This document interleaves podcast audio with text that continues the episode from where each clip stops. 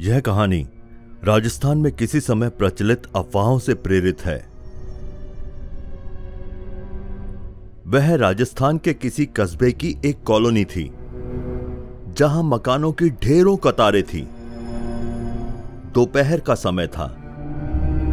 निशा अपने छोटे से घर के बाहर झाड़ू लगा रही थी। ठीक उसी समय एक अन्य औरत वहाँ पर आई, जो पहले निशा और फिर उसके घर को देखकर हैरानी से बोली, अरे, तुमने अपने घर के बाहर मेहंदी के हाथों के छापे नहीं लगाए? निशा उस औरत को कुछ पल देखती रही और फिर पूछने लगी, मेहंदी के हाथों के छापे? वह किस लिए, दीदी? वह औरत निशा के पास ही बैठ गई और उसे देखकर कहने लगी, लगता है नया नया ब्याह हुआ है तुम्हारा इस कस्बे में। तभी तुम्हें नहीं पता।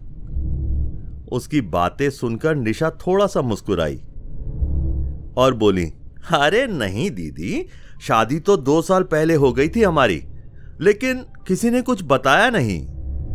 अरे, तुम्हारी सास नंदे भी तो होंगी, किसी ने कुछ नहीं बताया तुम्हें? उस औरत ने हैरानी से अपना हाथ अपने गाल पर रखकर कहा। उस औरत की बात सुनकर निशा बोली, सासू माँ तो है नहीं हमारी और दोनों नंदे अपने अपने घर हैं। मुझे किसी ने कुछ नहीं बताया। आप ही बता दीजिए, दीदी। वह औरत ऐसे बोली जैसे कोई भयंकर रहस्योद्घाटन करने वाली हो।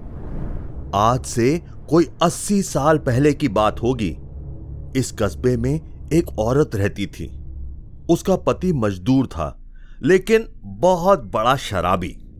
सो वो भी जगह जगह घरों में काम करके पैसे कमा लेती। एक दिन शराब की अधिकता के कारण वो शराबी मर गया। उस औरत का एक पाँच साल का बच्चा था। एक दिन उसका बच्चा प्याज खाने की जिद करने लगा। सो वो अपने बेटे को लेकर गली गली सब घरों में जाकर प्याज मांगने लगी।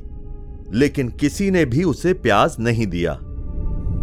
एक घर के आदमी ने उसे प्याज लेने के बहाने अपने घर के अंदर बुलाया, लेकिन उसके बेटे को बाहर ही छोड़ दिया।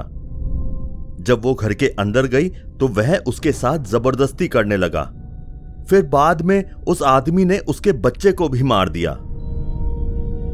एक दिन उस आदमी का बच्चा ठीक वैसे ही मरा मिला, जैसे उसने उस औरत के बच्चे को मारा था। कहते हैं, तब से वो औरत हर घर में प्याज मांगती है। जो उसे प्याज देने को मना करता है, वो उसे मार देती है। और जो उसे प्याज दे, वो उसके बच्चे को मार देती है। क्योंकि उस आदमी ने भी तो प्याज देने के बहाने ही वह सब किया था और उसके बच्चे को मार दिया। उस औरत की बात सुनकर निशा बोली, यह तो बहुत बुरा हुआ उसके साथ। लेकिन उसे दूसरों को या उनके बच्चे को नहीं मारना चाहिए। सब तो एक जैसे नहीं होते ना, दीदी? अब यह तो नज़रिए नज़रिए की बात है, निशा। वह औरत निशा को देखते हुए बोली, निशा को थोड़ा अजीब लगा। उसने, उस औरत को अपना नाम नहीं बताया था। निशा ने सोचा, ज़रूर कोई चोर उचक्की होगी। जो पहले उसके बारे में सब कुछ पता लगा के आई और दोपहर को उसे घर में अकेला पाकर उसके पास आ गई।